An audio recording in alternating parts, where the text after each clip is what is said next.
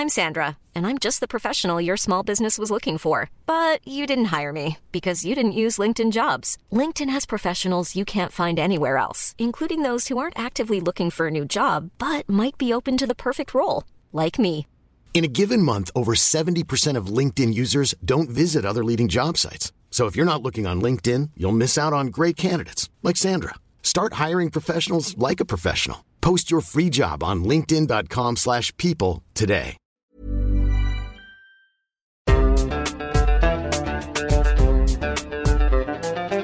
بودكاست صوت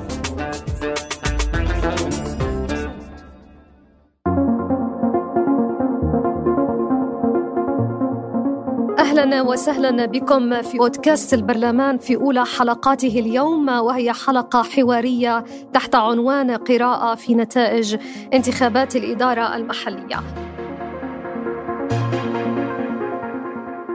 ضيوفنا الكرام في هذه الحلقة الحوارية كل من الأستاذ علاء العرموطي المفوض العام للمركز الوطني لحقوق الإنسان والأستاذ عمرو النوايسي مدير برنامج راصد في مركز حياة. أهلا وسهلا. بكم. يعني أعلنت نتائج هذه الانتخابات والتي جرت للمرة الأولى وفق القانون الجديد اللي صدر في أيلول الماضي قانون الإدارة المحلية لعام 2021 بعد ما تم إلغاء قانون البلديات وقانون اللامركزية لعام 2015 إجمالي عدد المرشحين كان ما يقارب 4646 على رئاسة 100 بلدية وعلى 918 مقعد لمجالس البلديات منها 200 مخصصة للنساء و289 مقعد لمجالس المحافظات منها 59 للنساء إلى جانب طبعا 28 مقعد لمجلس أمانة عمان منها 6 للنساء وأيضا هنالك من يتم تعيينهم وهم 14 عضو بيتم تعيينهم من قبل مجلس الوزراء من دوائر رسمية وغرف صناعة وتجارة ومن وذوي الخبرة. قبل ما ندخل بنتائج الانتخابات خليني اسمحوا لي أبدأ بنسبة الاقتراع في في في هذه الانتخابات، يعني تقريبا هي قاربت 29% في جميع محافظات الأردن حسب ما أعلنت الهيئة المستقلة للانتخاب. بهمني أسمع منك بداية أستاذ. على كيف اليوم بنقرأ نسبة مشاركة قاربت 29% في انتخابات الإدارة المحلية في عام 2022 في الأردن؟ هل هي نسبة مقبولة أم نسبة بحاجة إلى رفع؟ وكيف ممكن نقرأها على المستوى الشعبي؟ يعني الناس هل هي تتعاطى مع الانتخابات بشكل جاد أو لا؟ تفضل. آه شكرا آه ستي. أنا أشكرك على أشكركم على الاستضافة. وأسئلة مهمة في سياق ما نحن فيه وتؤشر يعني أو تتبع بجوز شروح وافية يعني. وهذا ربما يتطلب أكثر من حلقة. ولذلك الاختصار هنا سيكون هو عنوان يعني المد أو مدخلي للحديث. النسبة لا ليست جيدة. أنت بتعرفي يعني إذا إحنا نفس نسبة الانتخابات النيابية إذا كنا بنقول إنه الانتخابات النيابية غالبا تشهد عزوفا يعني ليس في الأردن ولكن في كثير من البلاد على قاعدة وخلفيه إنه هناك شكوك الآن في حتى في العملية التمثيلية حتى في البلاد ذات الديمقراطية العريقة النسب منخفضة. طبعا إحنا عندنا 30% منخفض جدا يعني الدولة في العالم الثالث ولكن لما نيجي على انتخابات بلدية ومجالس مركزية لها علاقة بالحياة اليومية للناس ومصالحهم اليومية والحياتية وواقعهم وال وال يعني كل هذا تيجي يعني المتوقع أن تكون النسب أعلى من ذلك بكثير. لأنه هذا شيء يمس حياة الناس مباشرة ويمس وله علاقة بتمثيل مباشر للناس على مستوى يعني على مستوى المحلي تبعهم. ولذلك المتوقع أن كان أن يكون الإقبال أكثر من ذلك. أنا بالنسبة لي النسبة يعني ليست جيدة لا بل أنا بعتقد أنها منخفضة ومحزنة شخصيا. آه أنه إحنا آه لم نعد آه يعني فيها مؤشر على أنه هناك قناعة بعدم جدوى الإجراءات هذه الإجراءات التمثيلية. بمعنى الديمقراطية يعني. على مستوى المحلي وعلى مستوى الحكم المحلي ولا مركزي. يفترض أنا شخصيا إنه إنه تكون أقل شيء نسبة الإقبال 60% أقل شيء. لكن أن التركز إذا بدك تيجي تأخذ المناطق المناطق الأكثر ثقلا من الناحية السياسية وال من حيث التعليم ومن حيث الاقتصاد ومن حيث السياسة هي الأقل اقبالا على الانتخابات. على الانتخابات. طب إيه، أستاذ عمرو يعني لو بدنا نقارن نسب الاقتراع في هاي الانتخابات مقارنة بالانتخابات السابقة كيف ممكن نقرأها؟ صباح الخير هبة وأسعد الله صباحك وصباح الأستاذ علاء العرموطي. الحقيقة آه، لا أود أن أجيب على هذا السؤال بالنسب بل أود أن أجيب على هذا السؤال بالأرقام. اليوم الأردن دوما يتحدث عن نسبة المشاركة في العملية الانتخابية ولكن لنكن صريحين ولنعطي الأمور بمسمياتها. اليوم نحن نتحدث عن 4.6 بالعشرة مليون ناخب مسجلين على جداول الناخبين النهائية. هذه هذا الرقم الحقيقة لا يصوت أو لا يحق أو لا يستطيع ممارسة الاقتراع أكثر من 3.3 بالعشرة مليون ناخب. بمعنى أن آه، لدينا في الأردن اليوم مسجلين على جداول الناخبين النهائية ما يقارب مليون وخمس وستين ألف مواطن أردني متواجدين على جداول الناخبين النهائية وهم خارج البلاد ولا يحق لهم التصويت كما هو معروف في قانون الأردني. لدينا أيضا ما يقارب 300 ألف ناخب وناخبة وهم القوات المسلحة الأجهزة الأمنية والعاملين في آه، لجان الاختراع والفرز. إحنا بنحكي عن مليون وثلاثمائة ألف هذول لازم مباشرة نشيلهم من رأس الكوم بالعامية. أنا بحكي اليوم عن 3.3 كتلة تصويتية فاعلة. هذه الكتلة الحقيقية التي يجب أن تكون مرجعي في الانتخابات. هذه الكتلة إذا ما حسبنا منها نسبة الاقتراع فإننا نتحدث عن ما يقارب 42% من الأردنيين مارسوا حقهم في الاقتراع من الكتلة التصويتية الفاعلة وليس من مجمل المقترعين هذه النقطة الأولى.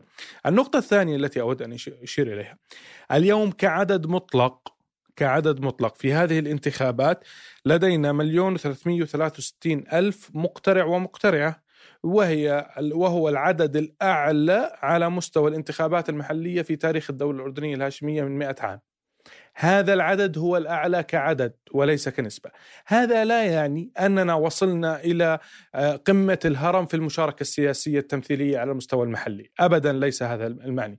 ولكن اليوم لدينا آه، فجوة حقيقية في موضوع نسبة المشاركة. اليوم نذهب ونقول أن نسبة الاقتراع 29% ولكن هل كافة المتواجدين يستطيعون ممارسة الحق لا.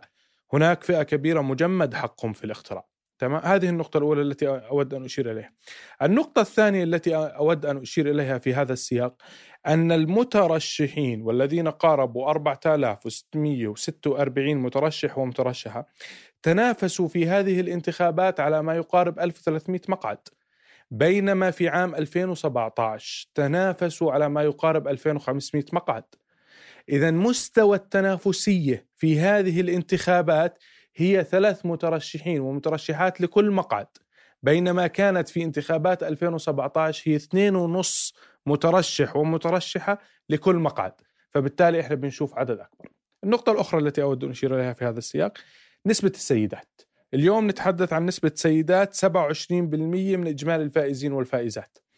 منهم 68 سيدة فازوا على آه، مستوى التنافس وليس الكوتا. يعني إحنا في عندنا 265 سيدة محجوز لهم مقاعد مخصصة لهم مقاعد وعندنا 68 سيدة تقريبا لا 68 سيدة بالضبط فازوا على مستوى التنافس. سبعة منهم في مجالس المحافظات بينما كان عندنا في عام 2014 أربع سيدات فازنا على مستوى التنافس في مجالس المحافظات. المرة هاي عم بنشوف سبعة والمرة هاي عم بنشوف سيدات في عمان فازت. في مجلس أمانة عمان فازن تنافس. عم بشوف سيدات تصدرا على مستوى الانتخاب البلدي. يعني القانون لعب هذا الدور برأيك؟ كان له دور إيجابي؟ أعتقد التغيير التي الذي يتطلع له الشارع هو اللي لعب هذا الدور. التغيير الذي يتطلع له الشارع هو الذي لعب هذا الدور وليس القانون. بالعكس القانون أجحف مشاركة المرأة والشباب في الانتخابات على مستوى الترشح وعلى مستوى الحصول على مقاعد تمثيلية. من خلال المجالس المحلية التي ألغيت وهي كانت 355 مجلسا محليا. هذه المجالس هي كانت الطريق أو الخطوة الأولى للقيادات المجتمعية للحصول على تمثيل سياسي وخدمي على مستوى محلياتهم. وهذه هي الركيزة الأساسية لبناء القيادات الوطنية في المستقبل. مم. للأسف القانون ألغى هذه المجالس المحلية. أستاذ علاء شو رأيك في في موضوع إلغاء المجالس ال- المحلية؟ أنا أنا أؤيد تماما ما ذهب إليه الأستاذ عمر وأنا يعني أقول وأثني على ما ذكر وأنا باعتقادي إنه فعلا صناعة القيادات السياسية والاجتماعية تبدأ دائما من الأدنى والمجالس المحلية هي تمثل يعني بداية الطريق وهي الأشد التصاقا ب- ب- بأقرب مكونات المجتمع للسلطة للسلطة المحلية. ولذلك التفاعل معها يكون تفاعل غني وثري ويفرز ناس قادرين على تلمس آه، آه، آه، يعني أوجاع وتلمس قضايا قضايا هذه ال- الفئات.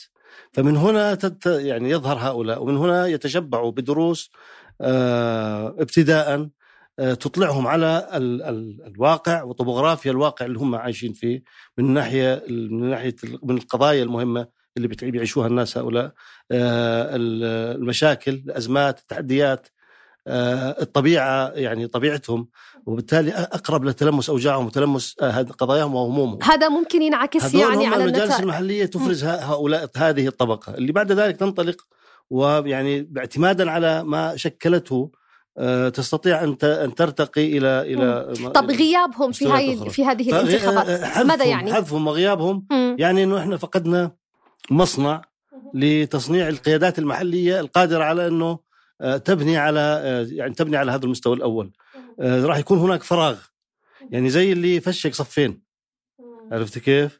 ومع الأسف هذا الكورونا بجوز حاصل آه، اللي زي اللي فشك صف أول وثاني وبلشت معاه بصف ثالث فبالتأكيد راح يظل هناك في ضعف بنيوي وتكويني عنده مش متفائل أنت بنتائج الانتخابات كثيرا. لا لا بالعكس والله أنا يعني ربما يعني أشار لحقائق الأستاذ عمرو يعني بتكون غايبة يعني الواحد تتكامل نظرته مع نظرة الآخرين.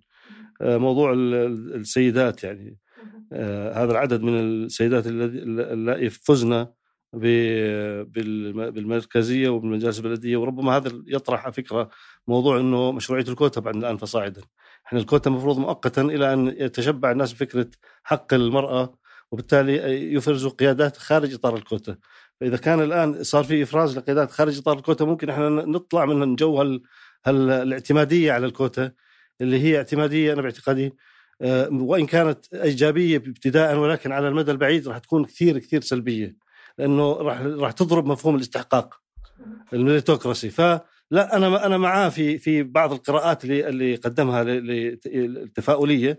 وإن كنت أعتقد إنه الأساس ثم الأساس ثم الأساس إنه ال- ال- القادرين واللي المفروض يكونوا أكثر وعيا بحقوقهم السياسية هم الأقل مشاركة. وهذا نتيجة هذا مؤشر على وجود خلل وإحباط ويجب يجب أن أن آه، يجب أن نقاربه مقاربة علمية كدولة وكمجتمع. لازم نعرف ليش ليش هؤلاء لا يشاركون. لماذا؟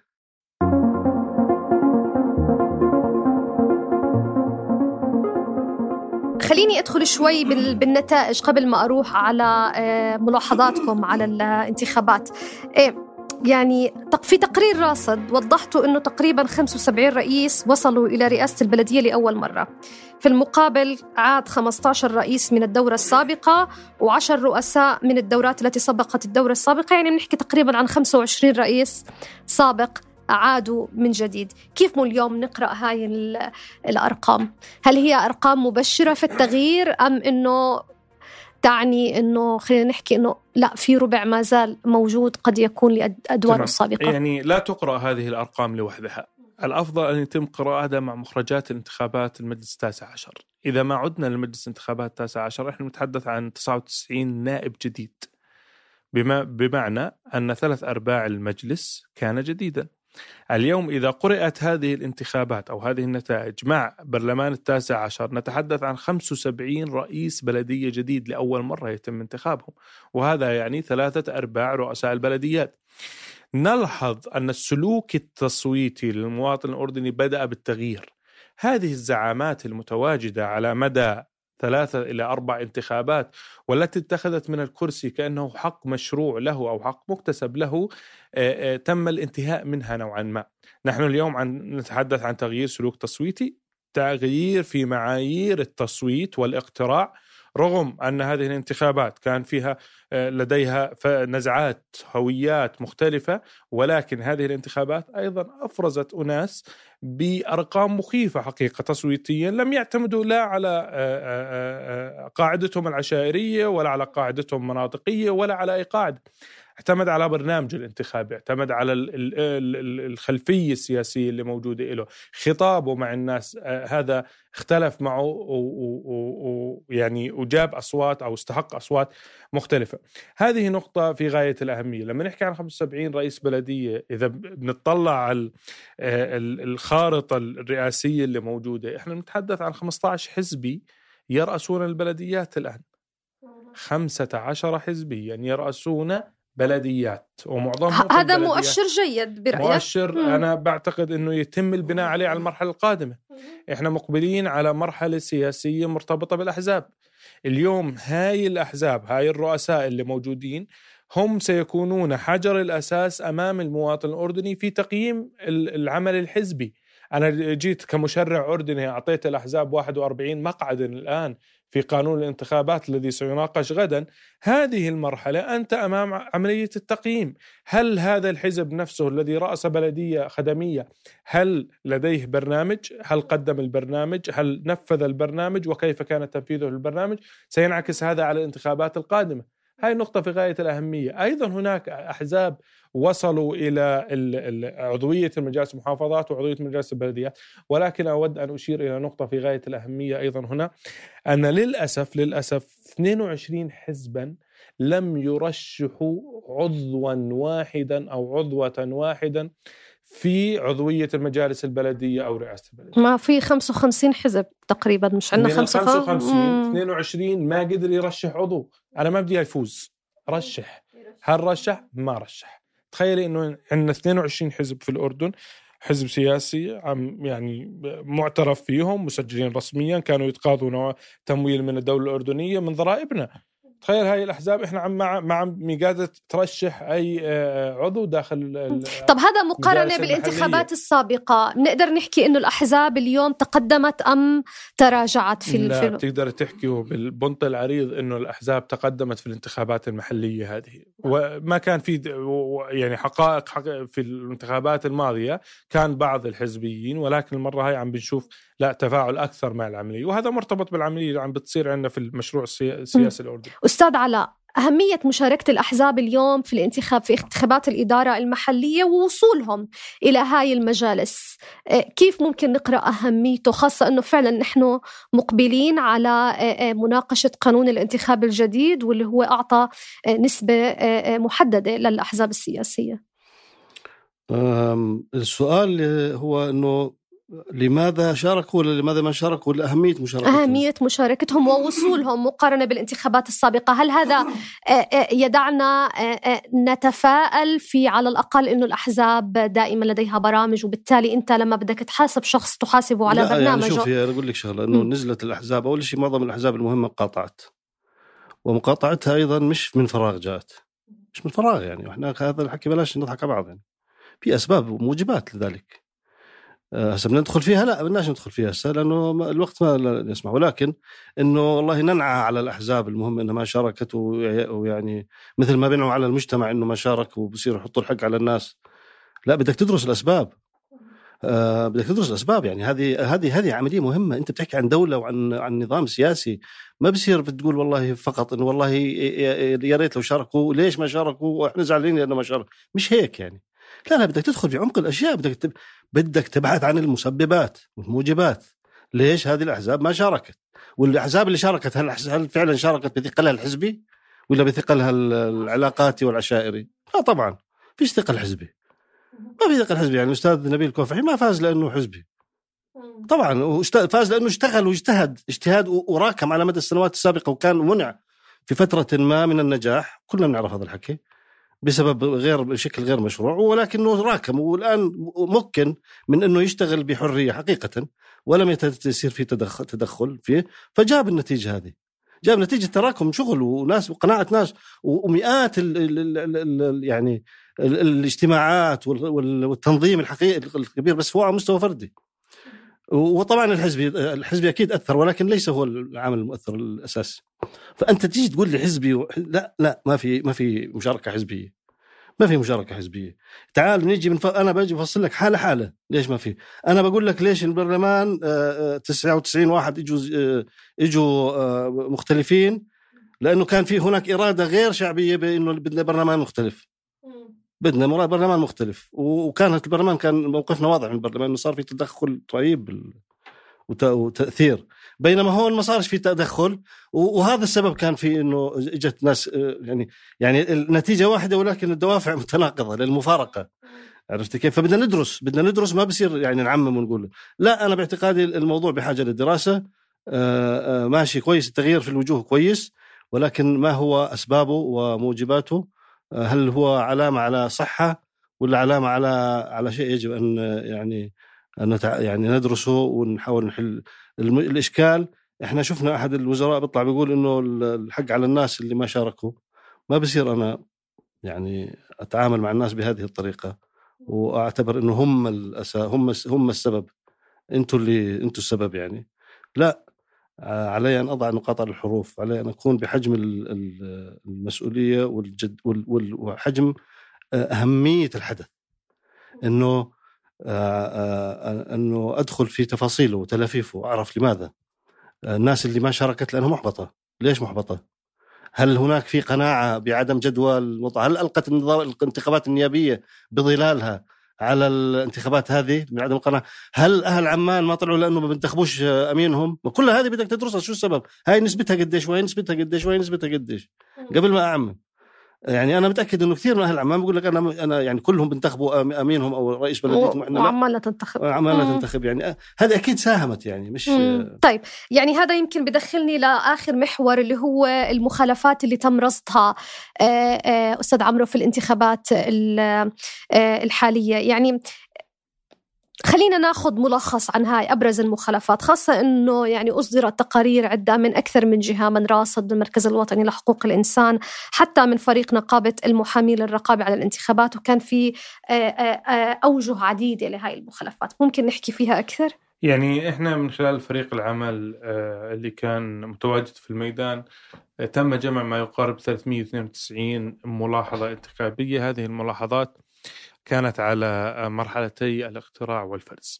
آه، اختلف تأثير هذه الملاحظات منها ما هو تأثير عالي الفعالية ومنها ما منها ما هو تأثير منخفض الفعالية. من أهم ال- الملاحظات التي تم رصدها حقيقة آه، خرق سرية التصويت. خرق سرية التصويت كان من خلال آه، وجهين. الوجه الأول كان من خلال تصوير أوراق الاقتراع وهذه كان كانت يعني متواجدة. وتم ملاحظتها وتم إرسال آه، ما تم رصده للهيئة المستقلة ومباشرة. يعني بجوز أول حالتين آه، تم آه، تحويلهم للمدعي العام للدعاء العام كان يعني واحدة منهم إحنا نشرناها مباشرة وجبناها ووصلناها للهيئة المستقلة واتخذت هذه الطريق مباشرة وتم تحويل غيرهم كثير. هذه هي نقطة أثرت في عملية ال- الانتخابات حقيقة وخرقت حرية التصويت وسرية التصويت. الوجه الآخر للخرق الذي حصل وهو التصويت العلني الأمي كان يقال سابقا الأمي اليوم نتحدث عن تصويت علني. القانون عالج فكرة التصويت الأمي أو التصويت العلني من خلال المرافقين من خلال رئيس اللجنة من خلال عضو معين. ولكن للأسف اليوم لاحظنا أيضا هناك وجود للتصويت العلني في بعض لجان الانتخاب وتم إرسال أسماء اللجان الانتخاب وغرف الاقتراع ومراكز الاقتراع للهيئة المستقلة.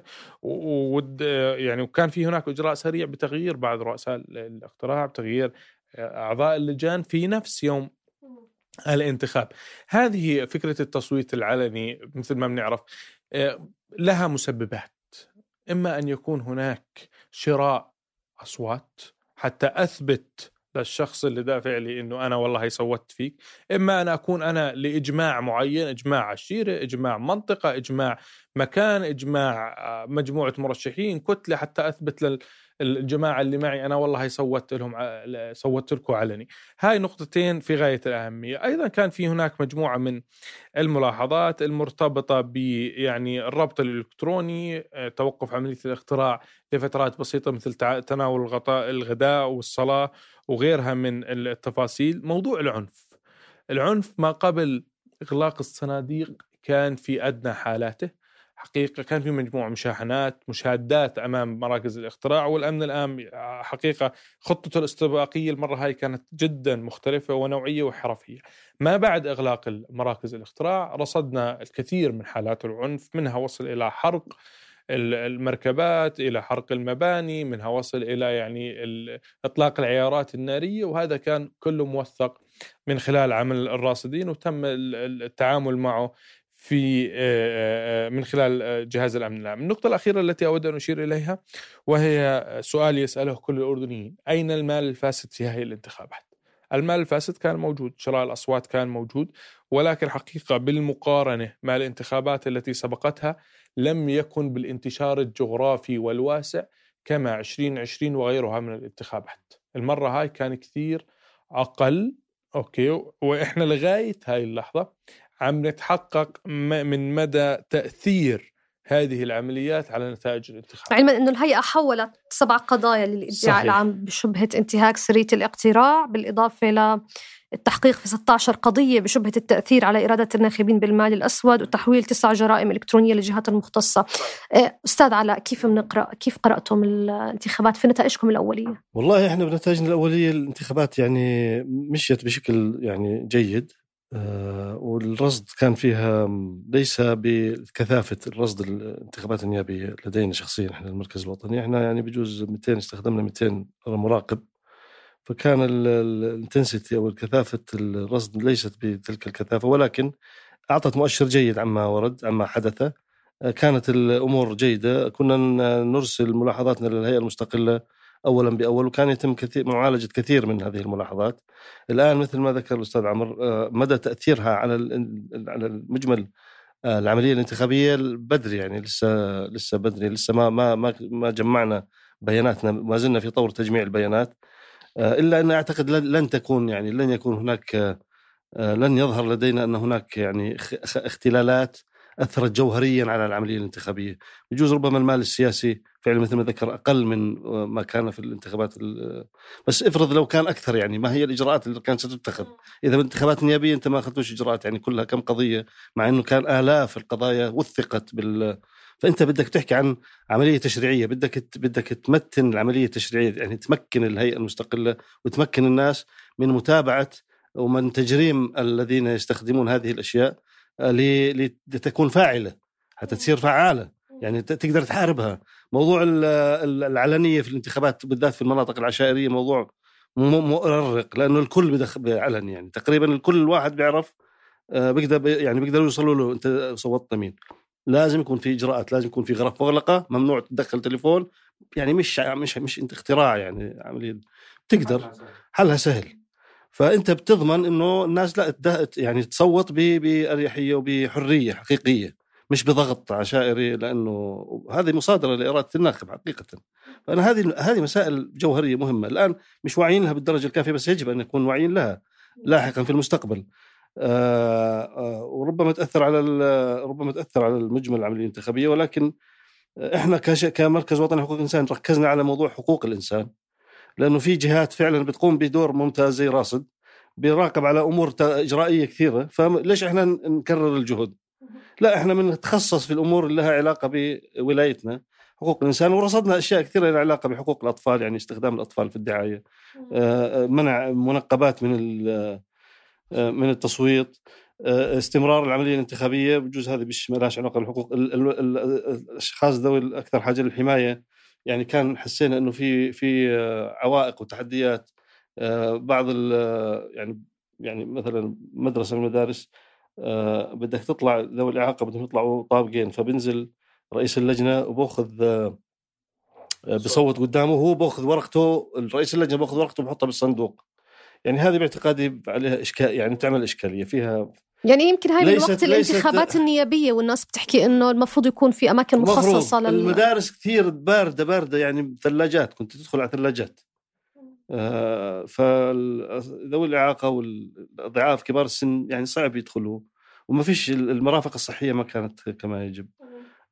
يعني هذه هذه يمكن اللي عم تحكي فيه أستاذ علاء ولا أنا بتذكري كمان نتائج الانتخابات ويمكن حكينا فيها الانتخابات النيابية ويمكن نفس الملاحظات يمكن آه، صحيح. آه، تتكرر سواء كانت الحقوقية أو حتى هلا- هلا- وهذا بدفعني للسؤال الأهم. للأمانة يعني آه، آه، ما أهمية هذه التقارير التي يتم الإعلان عنها في قراءة نتائج الانتخابات في كل مرة؟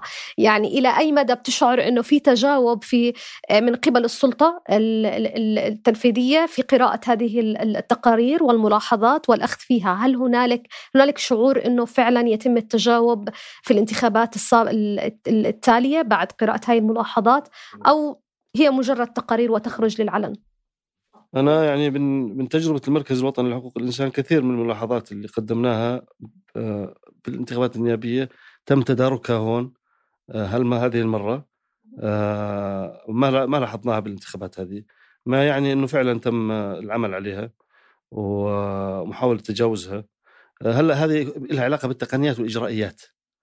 الاجرائيات هلا إحنا لما نيجي ننتقد كمركز وطني لحقوق الإنسان مصادرة إرادة الناخب من خلال الضغط على الناخب آه، وتلاعب بالقوائم مثلا بهذا هذا أمور لا لا أتوقع الهيئة المستقلة لا تستطيع أن تجابهها. هذا قرار دولة بده يكون. آه، موضوع شراء الأصوات بالحجم اللي صار بدك بدك كادر كبير جدا حتى يتابع. بدك كوادر كبيرة تتابعه يعني وت... وبدك تشريعات آه، تضبطه. فلا أنت هلا بدك تصنفي آه، ملاحظاتنا فئتين. في فئة يتم الأخذ بها هو الأمور الإجرائية من هنا وهناك صحيح؟ وت- وتجويد عمليه الرقابة وتجويد عمليه التسهيل على الناس. هذا يتم الأخذ به. وحقيقة الهيئة المستقلة قامت بجهد لا يستهان به في هذا ال...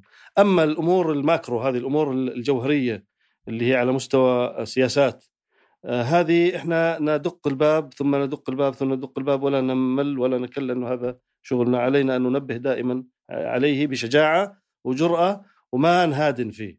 لأنه هذا مصلحة وطن وبلد وإحنا هذا دورنا وهذا هاي هذا واجبنا. أستاذ عمرو أنا بدي نفس أجيب السؤال. على سؤالك بإجراء واحد فقط. آه، من 2013 وإحنا بنطالب الهيئة المستقلة بنشر نتائج مراكز الاقتراع وغرف الاقتراع على الموقع الإلكتروني ثاني يوم الانتخابات. المرة هاي صارت. إذا لاحظتي المرات الماضية ثلاثة أشهر واربع أشهر والناس بتضل آه، عندها شكوك ليش ما نشروا النتائج؟ ليش معناته في لعب بالأصوات في لعب بالنتائج؟ المرة هاي الهيئة ثاني يوم أعلنت عن نشر نتائج فرز مراكز الاقتراع على الموقع الإلكتروني. وهذا حقيقة آه، آه، عمود الشفافية في العملية الانتخابية. عمود الشفافية. اليوم أنا آه، آه، الأستاذة هبة نزلت وما جابت الأصوات الكافية لتنجح بصير في عندها ردة فعل سلبية. ردة الفعل السلبيه أنا بقول لها هي أصواتك كاملة إذا أنت ما كان عندك مندوبين. وإذا كان عندك مندوبين قارني بما تم نشره بما جمعه المندوبين. فهذا يعني هذا إجراء جدا مهم وهذا جزء من التوصيات اللي قدمناها. سواء إحنا سواء المركز الوطني كافة الجهات الرقابية اللي قدمت توصيات الهيئة المستقلة أخذت جزء كبير. الهيئة ما وصلت للي وصلت له حاليا بجهدها ال- ال- الأوحد. بجهد متشارك مع كل الجهات الرقابية وإحنا بصراحة من من ب- منبرك هذا بنقدم. الشكر اولا لمعالي خالد الكلالت اللي قدم نقلة نوعية في, في سواء اتفقنا اختلفنا نهجه سياسته ايديولوجيته هذا شيء ولكن من الصعيد التقني قدم نقلة نوعية في الهيئة المستقلة للانتخاب. وهذا لاحظناه حقيقة في كل التفاصيل من ال social media من الموقع الإلكتروني من الإجراءات من العمليات اللي موجودة وكادر الهيئة جميعهم بلا استثناء كان في هناك تطور ملحوظ في عمل الهيئة المستقلة في الانتخاب والذي انعكس على الإجراءات على العملية الانتخابية. ما زال لدينا حلم وطموح نوصل للكمال والكمال لله ولكن نحن نقدم ما بوسعنا في هذه المرحلة كمراقبين للهيئة لنساعدهم على تجويد العملية. نعم.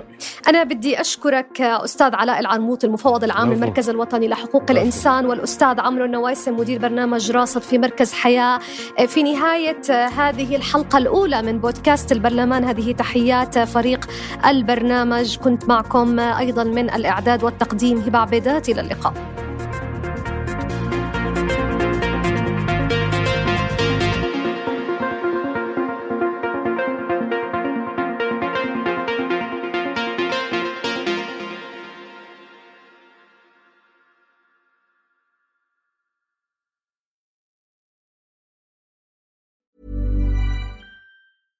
Mom deserves the best, and there's no better place to shop for Mother's Day than Whole Foods Market. They're your destination for unbeatable savings, from premium gifts to show-stopping flowers and irresistible desserts. Start by saving 33% with Prime on all body care and candles. Then get a 15-stem bunch of tulips for just $9.99 each with Prime. Round out Mom's menu with festive rosé, irresistible berry chantilly cake, and more special treats. Come celebrate Mother's Day at Whole Foods Market.